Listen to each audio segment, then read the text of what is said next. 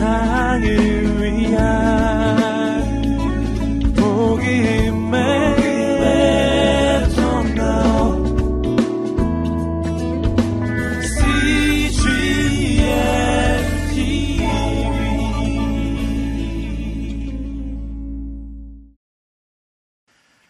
네, 요나서를 시리즈로 보고 있습니다. 오늘은 세 번째 시간입니다. 하나님께서 요나의 기도를 들으셔서 큰 물고기가 요나를 땅에 뱉어내도록 하셨습니다. 오늘은 그 다음 부분인데요. 아, 크게 두 부분으로 나눠서 보기를 원합니다. 요나의 순종 부분과 그리고 니누의 사람들의 회개 부분입니다. 아, 먼저 나눌 앞부분의 내용은 순종이 축복입니다. 이런 내용을 나누고자 합니다. 아, 저를 한번 따라해 보시겠어요? 순종이 축복입니다. 1절과 2절 말씀 같이 읽어보겠습니다. 여호와의 말씀이 두 번째로 요나에게 임했습니다. 일어나 저 큰 성읍 니누에로 가서 내가 내게 전하는 이 말을 선포하여라. 하나님의 말씀이 두 번째로 요나에게 임했다. 첫 번째 하신 말씀과 똑같은 말씀을 하셨죠. 하나님 주시는 메시지를 니누에로 가서 선포해라. 아, 하나님은 말씀하시는 하나님이십니다. 아, 우리의 신앙의 중심에 기록된 성경이 있죠. 하나님은 말씀으로 소통하시는 분이십니다. 그래서 하나님의 말씀을 듣는다, 또 하나님의 음성을 듣는다, 이건 굉장히 중요한 부분이죠. 아, 그런데 말씀하시는 하나님의 특징 두 가지를 본다면 요나서 1장에서는 모든 채널을 통해서 말씀하실 수 있는 하나님. 음성으로도 말씀하시고 어, 폭풍을 하는 사건을 통해서도 말씀하시고 어, 큰 물고기라는 자연을 통해서도 말씀하시고 또 이방인을 통해서 사람을 통해서 우연적인 사건을 통해서도 말씀하시는 하나님. 어, 그래서 생전에 한 목사님은 그런 표현을 쓰셨어요. 하나님은 참 수가 많으시다. 이렇게 표현을 하셨어요. 자, 그런데 요나서 3장 우리가 시작하는 부분에서 보는 말씀하시는 하나님은 반복해서 말씀하시는 하나님이십니다. 하나님은 중요한 메시지일수록 반복해서 말씀하세요. 그러니까 성경에 만약에 그냥 내가 너희를 사랑하고 포기하지 않으니 내가 보내는 아들 예수 그리스도를 믿고 천국에서 만나자. 그러면 뭐 한 페이지도 필요 없지 않겠어요? 굉장히 짧겠죠. 근데 성경에 이렇게 창세기부터 계시록까지 왜 이렇게 긴 내용이 있나요? 하나님은 반복해서 말씀하시는 하나님이세요. 어떤 사람들은 하나님의 음성이 잘 안 들린다고 합니다. 아, 그런데 정말 그게 안 들리는 것일까? 말씀을 안 하시는 것일까? 하나님은 반복해서 사인을 보내시고 말씀하시는데 내가 청취를 못하는 것이 아닌가? 이거를 여러분 쉽게 기억을 하시려면 고속도로의 법칙이라고 얘기를 하고 싶습니다. 요즘 뭐 어, 여행 때문에 많이 다니시겠죠? 중요한 목적지를 갈수록 반드시 그 목적지를 알려주는 표지판이 반복해서 나오게 돼 있어요. 뭐 몇십 킬로 전, 몇 킬로 전, 500m 전 출구 바로 앞에까지 이 표지판이 끊임없이 나오게 돼 있어요. 인생의 중요한 사안에 대해서 하나님이 안 알려주신다거나 아니면 한 번만 살짝 들락 말락 말씀하신다거나 그렇지 않습니다. 여러 번 분명하게 반복해서 말씀하시는 경우가 대부분이에요. 몇 년 전에 한 집사님이 저에게 찾아오셔서 하나님의 음성이 안 들립니다. 어, 어떤 내용이십니까? 남편이 어, 파견 근무를 가 있는 해외로 이사를 가야 될지 아니면 서울에 머물러 있어야 될지 무엇이 하나님의 뜻인지 잘 모르겠습니다. 하나님의 뜻을 알게 해주십시오. 이렇게 찾아오시는 분들 목사는 너무 부담스러워요. 그렇죠. 어떻게 알겠어요? 떠나십시오. 이렇게 얘기합니까? 어, 그런데 자세한 사항을 이렇게 좀 들어보니까 이런 내용이에요. 남편은 신앙생활을 굉장히 반대해요. 그래서 만약에 같이 가서 살면 교회를 못 나가는 정도가 아니라 성경책이고 뭐고 교회 관련된 것은 하나도 집에 보일 수도 없어요. 그 정도로 심각한 상황이에요. 근데 한국에 남아있으면 마음껏 신앙생활 할 수 있거든요. 어, 제가 뭐라고 권면을 해야 될까요? 가정을 지키십시오. 아니면 신앙을 지키십시오. 어느 쪽으로 얘기를 해야 될까요? 물론 둘 다 지켜야 되는데 뭐 어려운 상황입니다. 그런데 얘기를 들어보니까 이게 하루 이틀 기도한 내용이 아니라 굉장히 오랜 시간을 놓고 기도하신 내용이었어요. 여러분 이 가정의 가장 중요한 문제잖아요. 어, 그래서 제가 그분이 뭐 기도한 내용을 아는 것은 아니지만 이런 경우에는 보통 하나님이 얘기를 이미 해주셨을 가능성이 높거든요. 그래서 제가 질문했습니다. 어, 집사님 그러면 이 문제에 관해서 정말 하나님이 한 번도 얘기하신 적이 없나요? 그랬더니 이분이 흠칫 놀라시더라고요. 있으시대요. 뭐 어떤 말씀을 하셨나요? 가라고. 가라고 여러 번 얘기하셨대요. 그러면 이제 끝이잖아요. 그래서 제가 말씀드렸어요. 새롭게 응답을 구할 문제가 아닙니다. 이 문제는 이미 주신 응답에 순종해야 될 문제입니다. 내가 원하는 답을 듣기까지 그분께 계속 조르고 싶은 거예요. 이미 여러 번 얘기하셨어요. 가서 순종을 위해서 기도하십시오. 두 주 뒤에 찾아오셨는데 정말 떼굴떼굴 구르며 하나님 내가 하나님 사랑해서 예배 좀 제대로 드리고 싶다고 여기 있고 싶다는 건데 왜 저를 가라고 하십니까? 이유를 알 수 없지만 그래도 가라고 하시니까. 그렇게 간절히 기도하고 순종하셨어요. 제가 밴쿠버에 있을 때 아우니치 팀들이 이렇게 몇 차례 왔는데 그 중에서 두 청년이 저한테 상담을 요청해서 만나서 얘기를 했습니다. 그런데 이 두 사람이 각각 다 선교사 비전을 받았는데 개인 사정상, 가정 상황상 도저히 선교를 지금 나갈 수 없는 상황이라는 거죠. 어, 그러면 하나님이 어떤 뜻입니까? 성교의 비전을 주셨는데 길은 안 열어주시고 한 사람은 5년째 그 기도를 하고 있고 한 사람은 7년째 그 기도를 하고 있어요. 그리고 저에게 하나님의 뜻이 무엇이냐요? 참 이거 어려운 질문이죠. 그래서 제가 이렇게 대답했습니다. 다른 응답이 필요한 것이 아니라 순종하셔야 되는 겁니다. 새로운 답을 구하려고 하지 마시고 이미 주신 답에 순종하셔야 됩니다. 1개월도 좋고 3개월도 좋고 반년, 1년 다 좋으니까 선교사로 일단 나가십시오. 순종하셔야만 그 다음 문이 열리게 되어 있습니다. 자, 아주 작은 문 하나를 이렇게 두셨어요. 근데 열라고 하시는데 안 열어요. 여러분, 열어야 그 다음 문이 보이는 거고요. 그리고 그 다음 문을 열어야 그 다음 문이 보이는 거예요. 순종하지 않은 사람은 인생의 그 다음이 어떤 루트가 있는지, 인생의 어떤 로드맵을 하나님이 예배하셨는지 알 길이 없어요.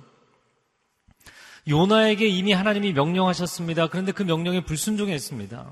물론 위기 가운데 하나님이 건져주시기는 했지만, 그러면 건져주신 그 요나에게 하나님이, 그래, 괜찮아. 그 일 뭐 어려우면 우리 새로운 거 하자. 이러실까요? 과연 그러실까요? 여러분 영어 표현에 어떤 일이 진행되거나 아니면은 뭐 결제 서류가 이렇게 프로세스가 있어서 결제를 할 때 중간에 보류되어 있는 상태, 이게 펜딩 되어 있다 이렇게 표현하죠. 근데 일이 자꾸 펜딩이 되면 그 사람에게는요 서류를 보냈어요, 일을 보냈어요. 그런데 사업의 파트너나 아니면 같이 일하는 사람이 계속 모든 걸 펜딩 시키면 그 다음에는 더 이상 일을 안 주게 돼 있어요. 맡길 수가 없는 거예요. 여러분, 첫 번째 주셨던 말씀, 첫 번째 주셨던 명령, 내게 첫 번째 주셨던 비전이 지금 펜딩되어 있어요. 미결 상태예요. 보류 상태예요. 왜 나는 하나님의 음성이 들리지 않을까? 나는 이렇게 열심히 매달려 기도하는데, 5년째, 10년째 기도하는데, 여러분, 내 삶에 순종하지 않은 말씀이 너무 많이 펜딩되어 있는 거예요. 그러면 하나님이 새롭게 말씀해 주셔도 안 들리는 일이 많이 생기고, 영적 총력이 지극히 많이 떨어지게 되고 하나님도 더 이상 얘기를 해주실 의욕을 갖기 어려우신 거죠. 자, 여러분 하나님은 반복해서 말씀하시는 하나님이십니다. 아브라함에게 아들 주시겠다고 반복해서 말씀하셨어요. 내 인생의 현실이 아무리 어려울지라도 나는 너에게 반드시 아들을 주겠다. 내 아내가 지금 당장 내가 아들을 얻어야겠다 닥달을 해도 나는 너희 부부를 통해서 아들을 주겠다. 내 마음에 아무리 실망하고 절망하고 포기해도 나는 이 약속을 아직 기억하고 있다. 여러분, 우리가 포기해도 우리가 중단해도 우리가 그것을 보류시켜놔도 미결 상태로 놔둬도 하나님은 계속 그 말씀을 기억하고 계신다는 거예요. 우리가 하나님이 내게 주신 약속, 하나님이 내게 주신 말씀은 반드시 이루어질 것입니다. 그러면 아멘 할렐루야잖아요.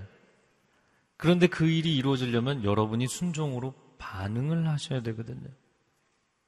이제 그 부분은 좀 부담스럽죠. 자, 요나가 결국에 순종을 했습니다. 하나님이 그래서 반복해서 말씀하시는 하나님을 보면 때로는 약간 좀 꼬장꼬장 하신 하나님, 절대로 그냥 허투루게 넘어가시는 일이 없으신 하나님, 그런 하나님을 느낍니다. 하나님이 지중해 물에 빠뜨리셔갖고 다시 끄집어내서 무태 올라와 있는 요나, 헉헉대고 있는 요나에게 자, 내가 다시 얘기한다. 그리고 똑같은 얘기를 하셨어요. 하나님, 제가 이제는 어디로 가야 될까? 어디 가긴 니누에 가야지. 아, 달리 방도가 없구나. 피해갈 곳이 없구나. 니누에 가게 된 거예요. 그게 이제 3절 말씀입니다. 3절을 읽어보겠습니다. 시작. 요나는 여호와의 말씀에 순종해 니누에로 갔습니다. 그때 니누에는 통과하는 데만 걸어서 3일이 걸리는 아주 큰 성읍이었습니다. 니누에까지 800km를 터벅터벅 걸어가면서 요나가 얼마나 불평을 했을까 이런 상상을 해봅니다. 어 이제 나는 평생 선지자 생활하다가 은퇴 놀러 가야지. 그리고 편안한 마음으로 어, 스페인의 다시스 지상 낙원 같은 해변가로 밀짚 모자 하나 쓰고 이런 상상을 해봅니다. 저 혼자 좋아하는데 막 이렇게 들떠 있다가 샌들 신고 이렇게 가다가 잡혀갖고 800km를 육로로 다시 쓰, 아, 니누에를 가게 된 것입니다. 근데 니누에는 그렇게 만만하게 접근할 수 있는 도시가 아니었다는 것이죠.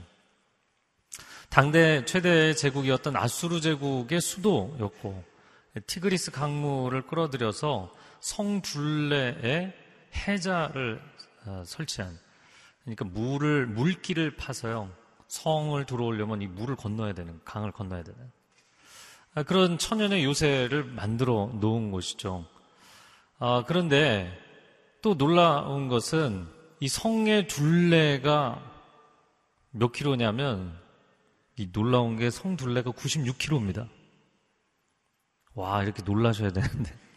성 둘레가 96킬로예요. 이게 도대체 어느 정도일까? 그래서 오늘날의 서울하고 비교를 해봤더니 서울시를 아, 이렇게 둘레길로 하면 157킬로예요. 그러니까 서울이 세계적으로 손에 꼽는 메가시티입니다. 거대 도시예요. 이 거대 도시의 둘레 한 3분의 2 정도 되는 거예요. 어마어마한 사이즈입니다. 성벽의 높이가 뭐 기록에 따라 조금씩 다르지만 50m, 60m. 그것만 해도 굉장히 높은 거죠. 아, 그리고 그 성벽 위에서 두께가 어느 정도였냐면 두께를 뭐몇 미터라고 이렇게 표현을 하지 않고요. 이제 올라가면수록 조금 좁혀지긴 했겠죠. 근데 성루에서 전차 세대가 나란히 달릴 수 있는 굴러가는 게 아닙니다. 달리는 겁니다. 아, 그 성루에 탑이 1,500개가 있는. 그래서 그 지점들을 보초 지점들을 아, 전차가 달리면서 사람들 내려놓고 체크업하고 이렇게 도는 96km입니다. 어마어마한 사이즈죠. 그래서 인구가 60만 명, 주변에 거주하는 인원까지 하면 100만 명을 헤아리는 어마어마한 규모였어요. 근데 참 요나가 굉장히 담대한 사람인 것 같아요. 전혀 이 위압감이 들 만한 성에 가서도 전혀 긴장하지 않고 사역을 했습니다. 4절 말씀 읽어보겠습니다. 시작. 요나는 성읍 안으로 들어간 첫날에 선포했습니다. 40일 후에는 니누에가 무너질 것이다. 들어간 첫날 선포했는데 40일이 지나면 니누에는 무너진다. 첫날 선포했다는 것은 두 가지 의미가 가능합니다. 첫 번째는 3일길이 걸리는 큰 성읍에서 딱 하루만 대충 사역을 했다. 이런 의미로 해석이 가능합니다. 왜냐하면 요나가 순종하긴 했지만 사실 억지로 순종한 것이고 니누의 사람들이 회복되기를 전혀 원하지 않았기 때문이에요. 두 번째는 도착하자마자 주저하지 않고 첫날부터 사역했다는 것이죠. 아, 여러분 이 곳에 들어와서 좀 주변의 상황을 살피고 분위기 살피고 이렇게 하지 않았어요. 그냥 바로 첫날부터 순종했어요. 여러분 우리가 사역할 때 또 하나님과 동행하는 인생을 살아갈 때 순종의 첫걸음을 떼는 것이 참 중요합니다. 아, 7월 들어서 거의 매일 새벽 예배 인도를 하니까요. 5시 새벽 예배가 사실 나오기가 그렇게 뭐 쉬운 건 아니거든요. 저희가 6시 20분 새벽 예배는 나왔다가 예배 드리시고 아침에 식당에 식사하시고 출근하기 딱 좋은 시간인데 근데 요즘 일부 새벽 예배 너무 많이 나오세요. 제가 이유가 뭘까? 설교자가 바뀐 것도 아니고 좀 더우신 것 같아요, 새벽에. 많이, 많이 더우셔서, 어, 이쪽에 오면 이 우면산 자락이 굉장히 그, 그, 시원하고 공기도 너무 좋고요. 새벽에 정말 많이들 나오세요. 근데 제가 7월 달 들어서 새벽에 이제 예배 인도하고 내려가서 기도하는데 자꾸 마음 가운데 이 새벽 예배 팀을 데리고 아우니치를 가라는 마음을 주세요. 그래서 하나님께 이렇게 반응했죠. 아, 하나님 7월 이미 7월입니다.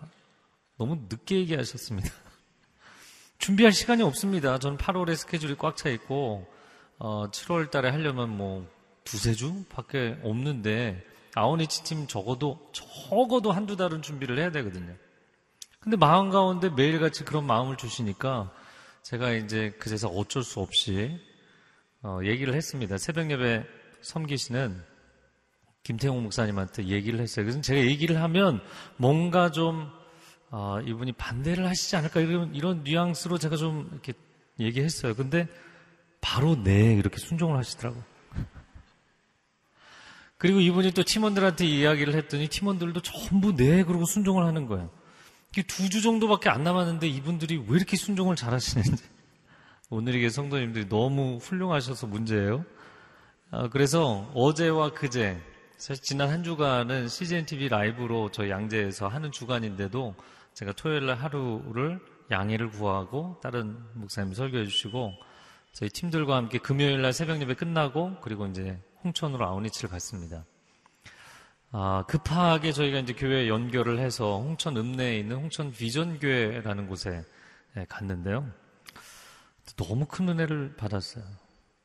매번 느끼는 것이지만 은혜를 끼치러 갔다가 갑절의 은혜를 받고 오는. 어, 저는 그 대학 청년 사역하면서 아우니치를 정말 전국을 많이 다녔기 때문에 굉장히 많은 농어촌 지역의 목회자들을 아, 만나보았거든요. 근데 정말 문득문득 예수님 닮은, 정말 예수님을 닮은 그런 목회자들을 만납니다. 와, 너무너무 그 목사님과의 그 교제 또 같이 밤에 기도하고 헤어지는데 저희 팀들이 다 눈물을 쏟았어요. 어, 또 마을 잔치를 정성껏 준비해서 섬길 때 기쁨이 있고 또 일정보다 늦게 시작해서 밤 늦게 예배를 드리고 함께 교제를 했는데 저는 아우니치 가면 거의 안 재우거든요.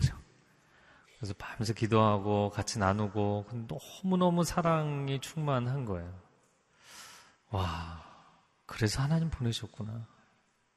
뭐 더 디테일한 그런 간증들도 있지만 어떻게 이렇게 하나님이 하나하나 그 짧은 시간에 여기에 우리 아, 우리를 통해서 일하실 뿐만 아니라 우리에게 놀라운 은혜를 주시려고 우리를 초대하신 것이구나. 그래서요, 이게 뭐라고 이야기를 해야 될까요? 내가 하나님을 섬긴다고 갔지만 그게 아니라 이 좋은 하나님의 잔치에 내가 초대를 받은 것이구나. 여러분, 순종은 축복인 줄로 믿습니다. 순종이 힘들어서 어떤 사람들은 내가 순종해야지 막 결단하려고 몸부림을 쳐요. 근데 순종을 해보면 이 순종은 하나님의 축복을 그냥 받아들이는 것입니다. 순종은 다 차려진 하나님의 잔치상에 내 숟가락 하나 올려놓는 것에 불과한 거예요. 어제 팀원들이 얼마나 그 은혜가 넘쳤는지 어제 이제 아, 토요일 낮에 돌아왔는데 하루 종일 이제 저는 이제 뭐 하루 종일 돌아와서 설교 준비했지만 하루 종일 그냥 단체 카톡방에 사진 올리고 글 올리고 막 너무 좋았다고 막 새벽 2시 반까지 막 이메일이 오더라고요. 저는 그때까지 설교 준비했는데. 이게 너무너무 좋으신 거예요. 행복한 거예요. 마치 제가 이렇게 하루 종일 이렇게 올라오니까 무슨 해외 아웃리치 갔다 온 것 같아요. 홍천에 1박 2일 갔다 왔는데. 아, 순종은 하나님의 놀라운 은혜의 계획에 동참하는 것이고 그 은혜의 초대에 반응하는 것에 불과합니다. 거리의 아이들의 저자 데이빗 윌커슨이라는 목사님이 어, 젊은 시절에 미국의 시골 교회 목회하고 계셨습니다. 너무나 평안한 그냥 목회지였어요. 아, 근데 하나님께서 어느 날 그에게 말씀하셨어요. 그 매일 저녁 그렇게 TV 보지 말고 그 시간에 나랑 기도하자. 네. 어, 그래서 서재에 들어가서 두 시간을 저녁마다 기도합니다. 근데 어느 날 데스크 위에 놓여 있는 그 잡지를 보니까 뉴욕의 10대 깽단들에 대한 이야기였어요. 너가 이 아이들을 만나주지 않겠니? 네. 그 순종했어요. 그리고는 그 주 금요일 저녁 예배 때 성도들에게 하나님 저에게 뉴욕에 가라고 하십니다. 목사님도 참 순박하시고 성도들도 순박하죠. 그래서 다 이렇게 돈을 모아갖고 목사님 다녀오십시오. 그러고 차비를 대드렸어요. 그래서 이분이 뉴욕에 갔고 그 10대 거리의 아이들을 찾아 나서죠. 거기서부터 사역이 시작돼서요. 나라에서도 포기하고 회복센터에서도 포기한 그 마약 중독자들, 아, 그리고 땡단에 들어간 아이들, 그런 아이들이 이 목사님을 만나서 치유가 되기 시작하는 거예요. 회복센터에 들어가도 치유가 안 되던 아이들이 치유가 되는 거예요. 성령의 강력한 역사가 나타나고, 복음의 역사가 나타나고, 변화되는 거예요. 아, 그래서 뉴욕에서 아예 그냥 시에서 전면적으로 이분을 지원을 하게 되고요. 뉴욕에서만 이 사역이 진행되는 게 아니라 미국 전역에 10대 성교회가 세워지고 전 세계에 10대 성교회가 세워지고 여러분 저녁에 TV 보지 말고 나랑 얘기하자. 그 작은 한 가지의 순종함으로 놀라운 기적이 시작이 됐어요. 할렐루야. 아멘 하기를 주저하고 계세요. 여러분 TV 한참 멍하니 보고 있다 보면 성령의 음성이 들리죠? 그만 봐라. 너무 몰입해서 막 예배 시간보다 더 은혜 받고 있으니까 하나님이 시샘하시면서 그만 보면 좋겠다. 이렇게 얘기하시잖아요. 예수를 위한 바보 어, 저자 그 데이빗 케이프 목사님 제가 여러 번 얘기했는데 남아공에 아주 좋은 백인교회 담임 목회를 하고 계셨어요. 이 주일 예배를 드리고 나면은 그 다음에 교제 시간에 coffee and donut을 하는데 이 목사님이 이렇게 보니까 교제 하느라고 다 너무 재밌으니까 아무도 설거지를 안 하려고 해요. 근데 하나님이 너가 들어가서 했으면 좋겠다. 이런 음성 들려요, 안 들려요? 이건 뭐 귀로 들, 리는 육성이 아니죠. 마음에 하나님 주시는 거죠. 네, 그리고 순종했어요. 그 목사님하고 사모님 들어가서 설거지를 하니까 교인들이 이제 따라 들어와서 아유 목사님, 사모님 하지 마시고 저희가 하겠습니다. 섬김에 대한 마음을 자꾸 주십니다. 아, 길거리에 사람들을 위로하고 기도해 줬으면 좋겠다. 그래서 이분이 그 음성에 순종해서 나무 십자가를 만들고 대야를 만들고 물통을 지고 남아공을 순례하면서 만나는 사람들마다 기도를 해주기 시작하죠. 그런데 어느 날부터 병자들이 치유되고 돌아올 것 같지 않던 탕자들이 돌아오고 그냥 이 목사님이 들어가기만 하면 마을이 변화되고 도시가 변화되고 막 영적인 사건들이 나타나는 거예요. 할렐루야. 작은 순종. 너가 담임 목사지만 들어가서 섬겼으면 좋겠다. 네. 이 작은 순종. 이 작은 순종 하나로부터 놀라운 기적이 시작된 줄로 믿습니다. 오늘 설교의 제목의 앞부분이 요나의 순종인데요. 순종, 우리는 순종 대단히 고민하면서 합니다. 때로는 도망도 칩니다. 그럼 다시 주님이 데려다 놓으시면 심호흡하면서 결단하면서 순종하겠습니다. 하는데 사실은 하나님께 너무 죄송한 거예요. 보니까 마침내 순종해 놓고 보니까 사실 하나님이 다 준비해 놓으시고 다 예배해 놓으신 거예요. 그냥 하나님의 축복의 부르심에 나를 끼워 주신 것 뿐이에요. 나는 뭐 내가 들어가서 대단히 희생할 것 같지만 하나님의 그 은혜의 자리에 나를 끼워주신 거예요. 이건 놀라운 특권이고 축복입니다. 에베소서 1장에 사도 바울이 에베소 성도들을 위해서 그 기도하는 장면에 보면 첫 번째 축복이 하나님을 잘 알게 해주시고 두 번째 축복이 부르심의 소망을 알게 해주시고 저를 한번 따라해 보세요. 부르심의 소망. 이 얘기는 뭐냐면 하나님이 우리를 부르시는 것은 절망스러운 부르심은 없다는 거예요. 소망의 부르심이라는 겁니다. 우리를 자녀로 부르시고 동역하자고 부르실 때는 여러분 소망의 부르심인 줄로 믿습니다. 자, 두 번째는 이제 니누의 사람들의 회개 부분인데요. 회개는 하나님의 은혜다라는 것입니다. 5절 말씀을 읽어보겠습니다. 시작. 니누의 사람들은 하나님을 믿었습니다. 그들은 금식을 선포하고 가장 높은 사람부터 가장 낮은 사람에 이르기까지 굵은 베옷을 입었습니다. 선지자는 단 하루밖에 선포하지 않았는데 니누의 사람들은 놀랍게 반응을 했습니다. 금식을 선포하고 베옷을 입고 전면적으로 회개를 했어요. 야, 이런 일이 있을 수가 있는가? 때로는 선생님도 별로 수업하고 싶지 않은데 대충 수업할 때 있죠.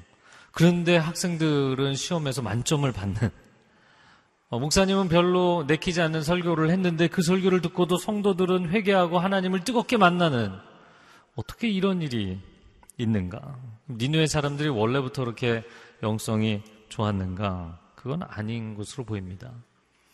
아, 요즘 저희가 생명의 삶 큐티를 여호수 와서 하고 있는데요. 아, 여리고성 사람들이 이스라엘 사람들이 어떻게 여기까지 왔는지를 알잖아요. 출애굽도 놀라운 기적이었고 홍해가 갈라진 것도 놀라운 기적이고 40년 광야에서 그 많은 사람들이 기적적으로 통과를 한 것이고요. 요단강이 갈라진 것도 기적이에요. 이런 영적인 대세의 흐름이 있으면 그냥 받아들이면 되잖아요. 근데 안 받아들이고 버텼어요. 또 버틴 곳을 이렇게 생각을 해보니까 제가 요나를 묵상하면서 아, 모세가 떠오르더라고요. 여러분, 요나와 모세의 공통점이 몇 가지 있는데 둘 다 가고 싶지 않은데 갔다. 보냄을 받았다. 그리고 안 간다고 버틸려고 하다가 둘 다 죽을 뻔했다. 이렇게 공통점이 있어요. 그런데 중요한 차이점은 뭐냐면 모세는 전무후무한 최고의 영적 지도자로 여겨지는 사람이 이집트에 가서 내 백성을 내보내라. 그렇게 많이 선포했는데 단번에 반응했나요? 끝 까지 버텼어요, 끝까지. 안 보내려고 안 보내려고 얼마나 버텼는지 모릅니다. 열 번의 재앙이 내리고 나서야 이거는 내보내준 게 아니라 자기들 손에 이제 힘이 풀려갖고 놓아줄 수밖에 없는 상황이 된 것이죠. 아, 그래서 그런 관점에서 보면 참 요나가 단번에 했는데 반응했다는 것은 요나가 참 대단하다. 이렇게 볼 수도 있겠습니다. 6절부터 9절의 내용을 보니까 니느의 왕이 아예 전 국가의 회개를 선포했어요. 니느의 왕이라는 것은 아수르 제국의 왕을 얘기하는 것이죠. 근데 왕 스스로가 베옷을 입고 잿더미에 앉아서 회개를 선포했어요. 아, 제가 이제 아부다비 온누리 교회 처음 시작할 때 한 달 동안 가서 어, 목회 사역을 한 적이 있습니다. 아, 그런데 이제 아부다비 같은 경우에는 UAE라고 하죠. 그 유나이티드 연합된 아랍에미레이트 예, 아랍 그 토우국 일곱 개의 토우국이 연합으로 세워진 국가예요. 다 친인척 관계입니다. 아, 그런데 한 토우국의 지도자가 죽으니까 국왕이 명령을 내리더라고.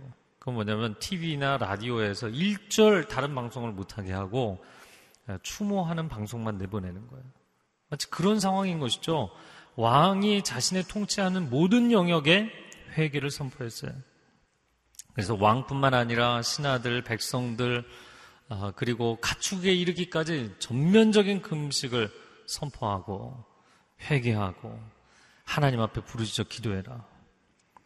여러분 이건 위기를 모면하기 위한 일시적인 시도가 아니었습니다. 진정한 회개였고 전면적인 회개 운동이었어요.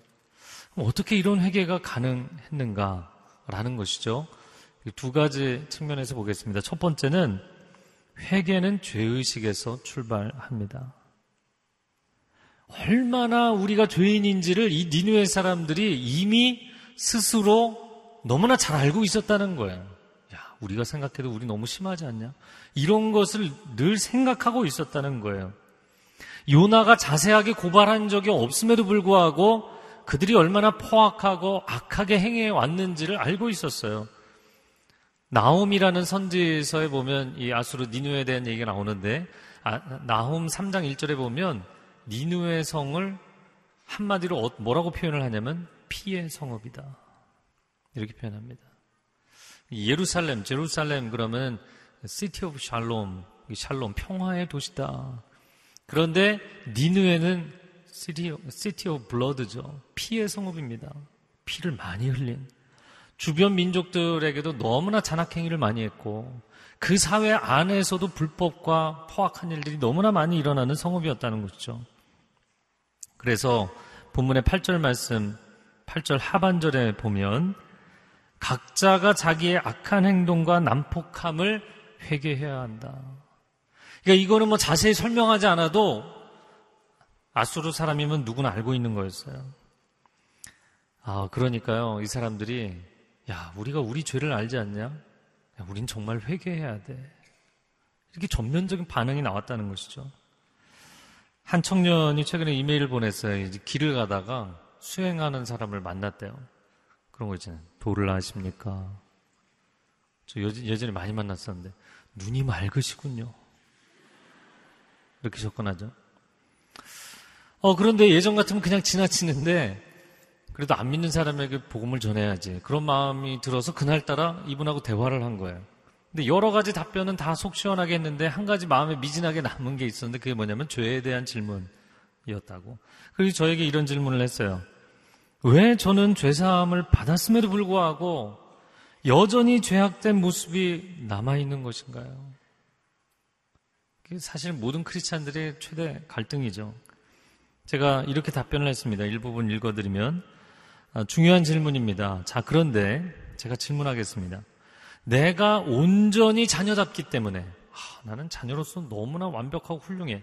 내가 온전히 자녀답기 때문에 부모님이 나를 자녀로 인정해 주시나요? 내가 죄 없는 존재로 하나도 죄를 짓지 않는 인생으로 완성이 되었기 때문에 하나님의 자녀가 되는 것이라면 될 수 있는 사람이 누가 있을까요? 그래서 우리는 이것을 은혜라고 부릅니다.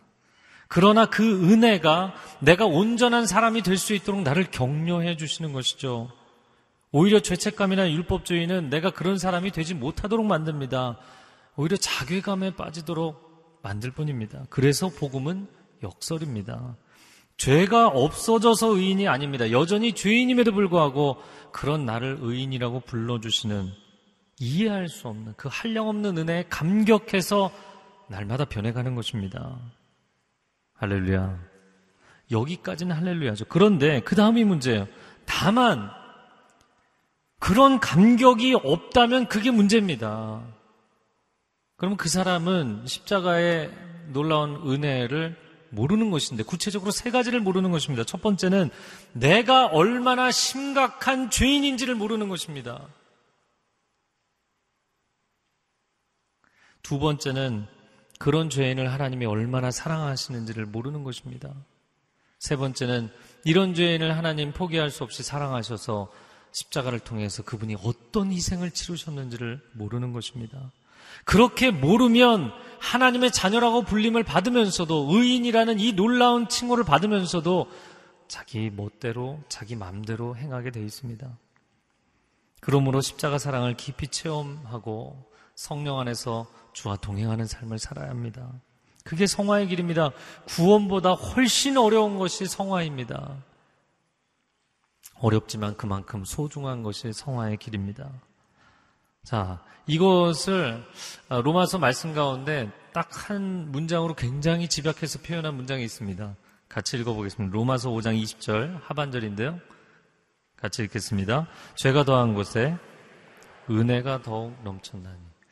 자, 죄가 많은 곳에 은혜가 넘친다. 저를 따라해 보세요. 죄가 많은 곳에 은혜가 넘칩니다. 자, 그런데 죄가 많은 곳에 은혜가 넘친다. 이 말이 어떻게 보면은 겉으로 보면 약간 모순인 거예요. 그래서 사도 바울이 상당히 논리적인 사람이니까 죄가 많은 곳에 은혜가 넘칩니다. 얘기해 놓고 그리고는 논리적으로 반박할 사람들의 질문을 자기가 다시 한번 해주죠. 그러면 많은 은혜를 받으려면 죄를 더 지어야 되나? 그렇잖아요. 죄가 더해야 은혜가 넘치잖아요. 그럼 넘치는 은혜를 받으려면 죄를 더 지어야 되나? 여러분 그런 것인가요? 그런 게 아닙니다. 라고 얘기를 하죠. 성경은 겉으로 보면 모순적인 굉장히 많습니다. 그래서 역설을 이해하지 못하면 성경의 대부분의 진리를 이해를 못하게 돼 있어요. 여러분, 모두가 죄인이죠. 모두가 죄인입니다. 위에서 바라볼 때는 50% 100%다 똑같은 죄인이에요.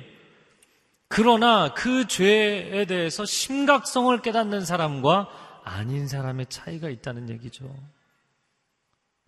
예수님 당시의 바리새인들은 죄 용서의 복음에 대해서 전혀 감사함이 없었어요. 왜 그럴까요? 내가 죄인이라고 생각하지 않기 때문에 뭐 죄인을 용서해줘? 아무 감사한 게 없었어요. 정말 그들이 죄인이 아니었나요? 하나님의 마음을 알지 못하고 하나님의 마음을 근심케 하는 죄인들이었죠. 그럼에도 불구하고 본인들은 죄인이 아니라고 생각했어요. 여러분 교회에서 죄 용서에 대해서 회개에 대해서 설교하잖아요. 그럼 기존의 성도들이요 조금 이렇게 유쾌하지 않아요. 다 옛날에 챕터 1, 챕터 2에서 다 배운 얘기를 왜 또 나한테 하고 있느냐? 그렇게 반응하는 분들이 생각보다 많아요. 나 같은 죄인 살리신 주 은혜 놀라워 이게 평생의 고백이냐는 것이죠. 사도 바울이 디모데 전후서를 쓸 때는 거의 사역의 말미입니다. 그럼에도 불구하고 그가 뭐라고 이야기를 했냐면 나는 죄인의 괴수로다. 나는 죄인 중에 괴수였습니다가 아니에요. 과거형이 아니라 현재형이에요. 나 같은 죄인을 살려주시다니. 이거는 그의 인생에서 늘 현재형이었어요. 그런 감격이 있기 때문에 나의 죄의 심각성을 알기 때문에 은혜의 감격이 있고 그 은혜의 감격이 나를 붙잡으셔서 나를 하나님 기뻐하시는 삶으로 이끌어 가시는 것이거든요. 자, 바리새인들과는 달리 세리와 창기와 죄인들은 내가 죄인이라는 것을 뼈저리게 느끼기 때문에 누가 얘기해 주지 않아도 내가 너무나 잘 알아요. 그렇기 때문에 죄 용서의 복음이 너무나 감사했던 것이죠. 여러분, 그래서 주변을 전도해 보면 엄청난 반전이 있습니다. 어, 지금의 상황이 이 니누의 사람들한테 복음을 그 사실은 구원의 메시지를 선포한 것도 아니고 심판의 메시지였음에도 불구하고 이 사람들이 회개를 하고 용서를 받았잖아요. 엄청난 반전이었죠. 여러분 주변에 법 없이도 살 것 같은 사람. 어, 여러분 주변에 교회를 안 다니는데 교회 다니는 사람보다 얼굴이 더 천사 같은 사람. 있죠? 근데 그런 분들 복음 전해 보면요. 의외로 자기 의 때문에 안 받아들여요. 내가 무슨 죄인이냐? 난 떳떳하게 잘 살고 있다. 이 사람 너무나 세속적이고 악하고 너무나 인간적이고 그 강팍한 사람 안 받아들일 것 같은데 그런 분들 복음 전하면요. 내가 죄인인 걸 알거든요. 눈물을 흘리며 돌아오는 사람들이 많이 있습니다. 자, 두 번째, 어떻게 이런 일이 가능했는가? 그것은 하나님께서 기다려 주셨기 때문이에요. 저를 한번 따라해보세요. 하나님께서 기다리셨습니다.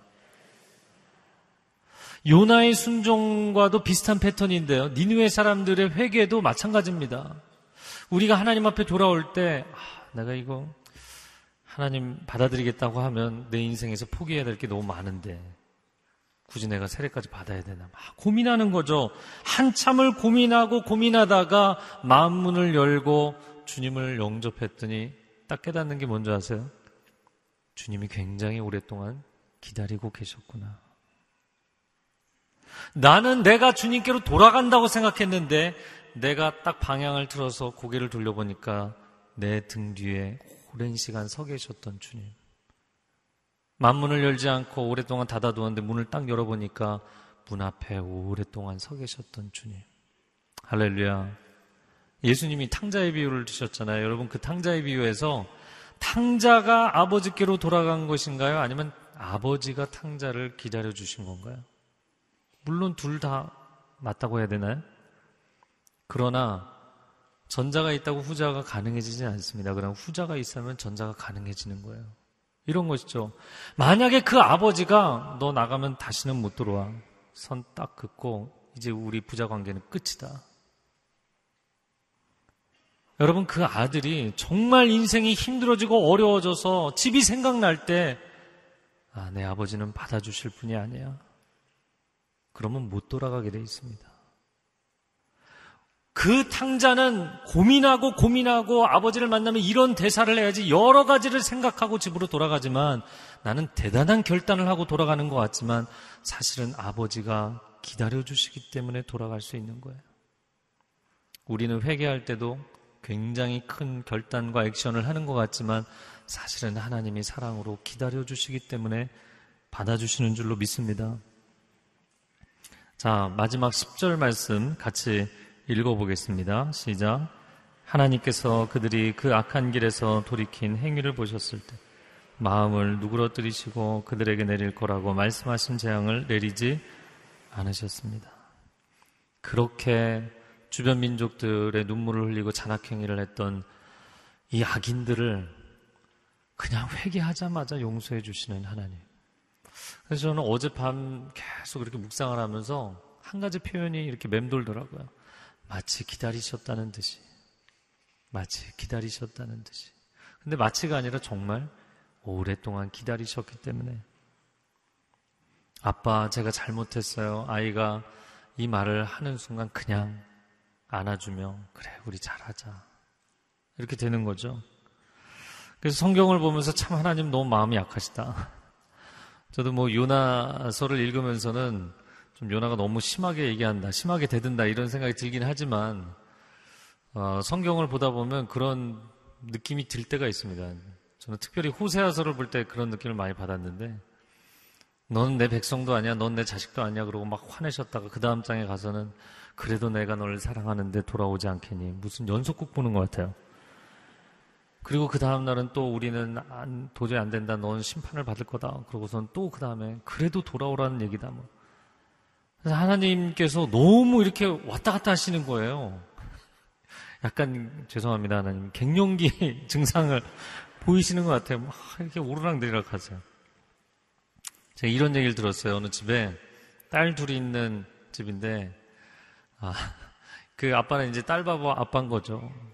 그러니까 딸이 너무 잘못을 해갖고 이제 아내한테는 어 내가 꼭 혼낼게. 그러고서는 이제 방문을 이제 방 안에 들어가는 방문을 닫고서는 너 그러면 안 되지. 그러고서는 막 이제 혼내는 거예요. 큰 소리로. 그리고 이제 회초리는 손에 들고는 있는데 사랑하는 딸을 때리지를 못해갖고 바닥만 치고 있는 거예요. 엄마가 게임새를 치고 방 밖에서 듣고 있으면서 속으로 놀고들 있구나. 문 열고 따라 나와. 그래서 혼냈다는 그런 얘기를 들었습니다. 여러분, 하나님은 우리가 그냥, 아, 제가 잘못했습니다. 제가 그러지 않겠습니다. 이 한마디면 그걸로 족한 것이죠. 그런데 버티고 버티는 거예요. 아, 이 니누의 사람들이 아, 하나님의 메시지를 듣고 바로 반응했을 때 하나님이 너무나 기뻐하셨어요. 기다리고 계셨기 때문에. 그래서 그런 악인도 돌아오기를 간절히 바라고 기다리시는 하나님의 마음을 잘 표현한 구절이 있습니다. 에스겔 18장 23절 말씀인데요. 같이 읽겠습니다. 주 여호와의 말씀이니라 내가 어찌 악인이 죽는 것을 조금인들 기뻐하랴 그가 돌이켜 그 길에서 떠나 사는 것을 어찌 기뻐하지 아니하겠느냐 하나님이 직접 하신 말씀이에요. 이 요나가 볼 때, 우리가 볼 때는 저런 악인들은 반드시 심판을 받아야 됩니다, 하나님. 내가 하나님보다 더 공의로워요. 반드시 심판을 받아야 되고 반드시 벌을 받아야 됩니다. 근데 하나님 뭐라고 말씀하셨어요? 악인이 벌을 받는 것을 나는 조금도 기뻐하지 않는다. 공의로우신 하나님, 죄와 흠이 없으신 선하신 하나님이 나는 악인일지라도 그들이 심판받는 것을 조금도 기뻐하지 않는다. 그리고 그 악인일지라도 돌아온다면 나는 너무나 기뻐한다. 하나님은 우리가 회개하고 돌아오기를 간절히 원하시는 좋으신 하나님이신 줄로 믿습니다. 여러분 이 본문을 보니까 니누의 사람들도 기다렸다는 듯이 회개하고 하나님도 기다렸다는 듯이 용서해 주시고 옆에서 팔짱 끼고 보고 있는 요나가 짜증이 나는 거예요. 아니 서로들 그렇게 좋아서 연애를 할 거면 굳이 왜 나를 불렀냐는 거죠. 800km를 여기까지 끌고 와서 내가 중간에 다리 놓지 않아도 그렇게 서로 알아서 좋아하면 되잖아요. 죄송합니다, 하나님. 사실 요나의 심정은 그랬던 거예요. 그렇잖아요. 여러분, 뭐 서로가 이렇게 좋아하는 마음을 확인만 하면 되는 건데 굳이 굳이 사람을 불러내서 그 자리에서 주선해달라고 해놓고서는 그리고 넌 빠지라고 얘기하면 이제 황당한 거죠. 못하러 이렇게 나를 불러야 됐나. 그러나 하나님은 요나를 통해서 이스라엘도 회복하시고 아수르도 회복하시고 요나가 기계적으로 말씀만 선포하는 예언자가 아니라 하나님과 마음을 함께하는 동역자가 되기를 원하셨던 것이죠. 너 정말 내가 기뻐하는 일에 너가 함께 했으면 좋겠다. 동역자로 불러주시는 하나님이시죠. 아까 에베소서 1장 말씀 나눈 것처럼 하나님의 부르시면 소망이 가득합니다. 사명의 부르심이든 회개의 부르심이든 기꺼이 순종하십시오. 순종의 첫 걸음을 내디디십시오. 그러면 딱 문 하나 열면 그 다음이 보이고 또 문 하나 열면 그 다음이 보이고 얼마나 놀라운 은혜를 예비하셨는지를 체험하게 하실 줄로 믿습니다. 이 시간 함께 기도하겠습니다.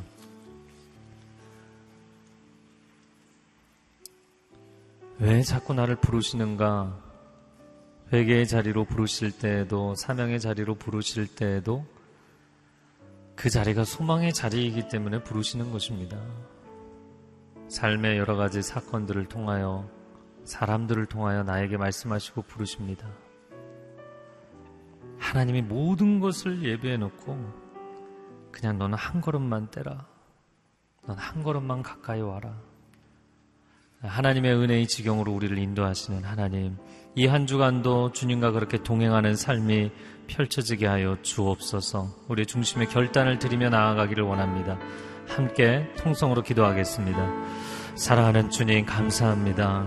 아주 작은 것에 우리 삶의 피부 깊숙이 아주 작은 부분에 순종하며 나아갈 때 하나님께서 예비하신 놀라운 것들을 보여주실 것입니다. 은혜가 무엇인지, 능력이 무엇인지, 기적이 무엇인지, 하나님의 승리가 무엇인지를 보여주실 것입니다. 하나님, 삶의 현장에서 세미한 음성으로 말씀하시는 주의 음성 듣게 하시고, 순종하게 하시고, 반응하게 하여 주옵소서.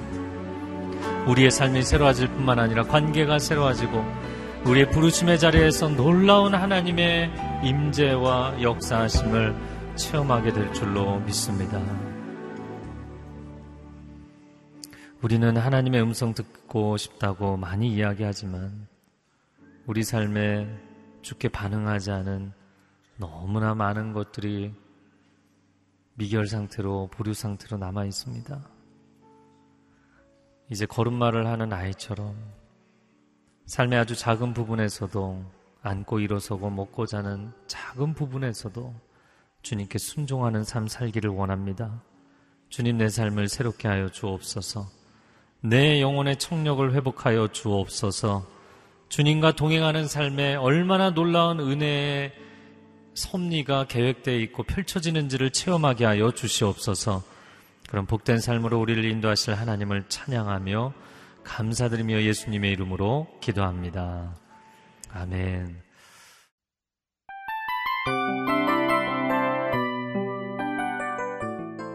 이 프로그램은 청취자 여러분의 소중한 후원으로 제작됩니다.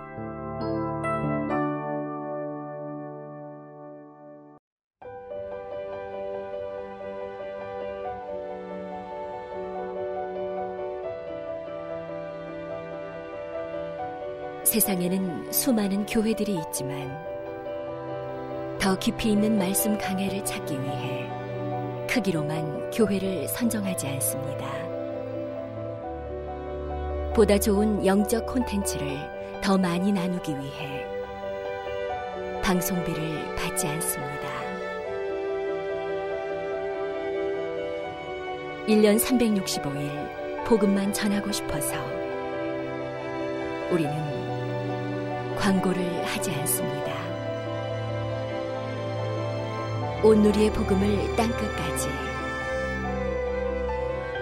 CGN TV와 함께 땅끝 성교사가 되주세요